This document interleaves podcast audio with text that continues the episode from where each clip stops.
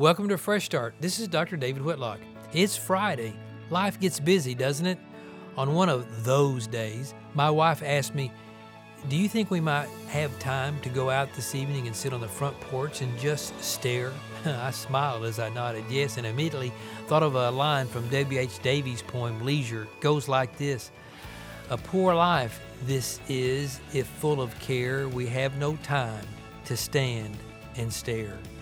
What is our life if all we do is work and labor and stay so busy that we never have time to reflect and get in touch with our true selves and those closest to us? I love that line from Davies' poem. But instead of standing, I think I'll sit next to my wife. Tonight, maybe on the front porch. It's been a busy day. It's time to stop and stare. To find out more, go to LebanonBaptistKY.com.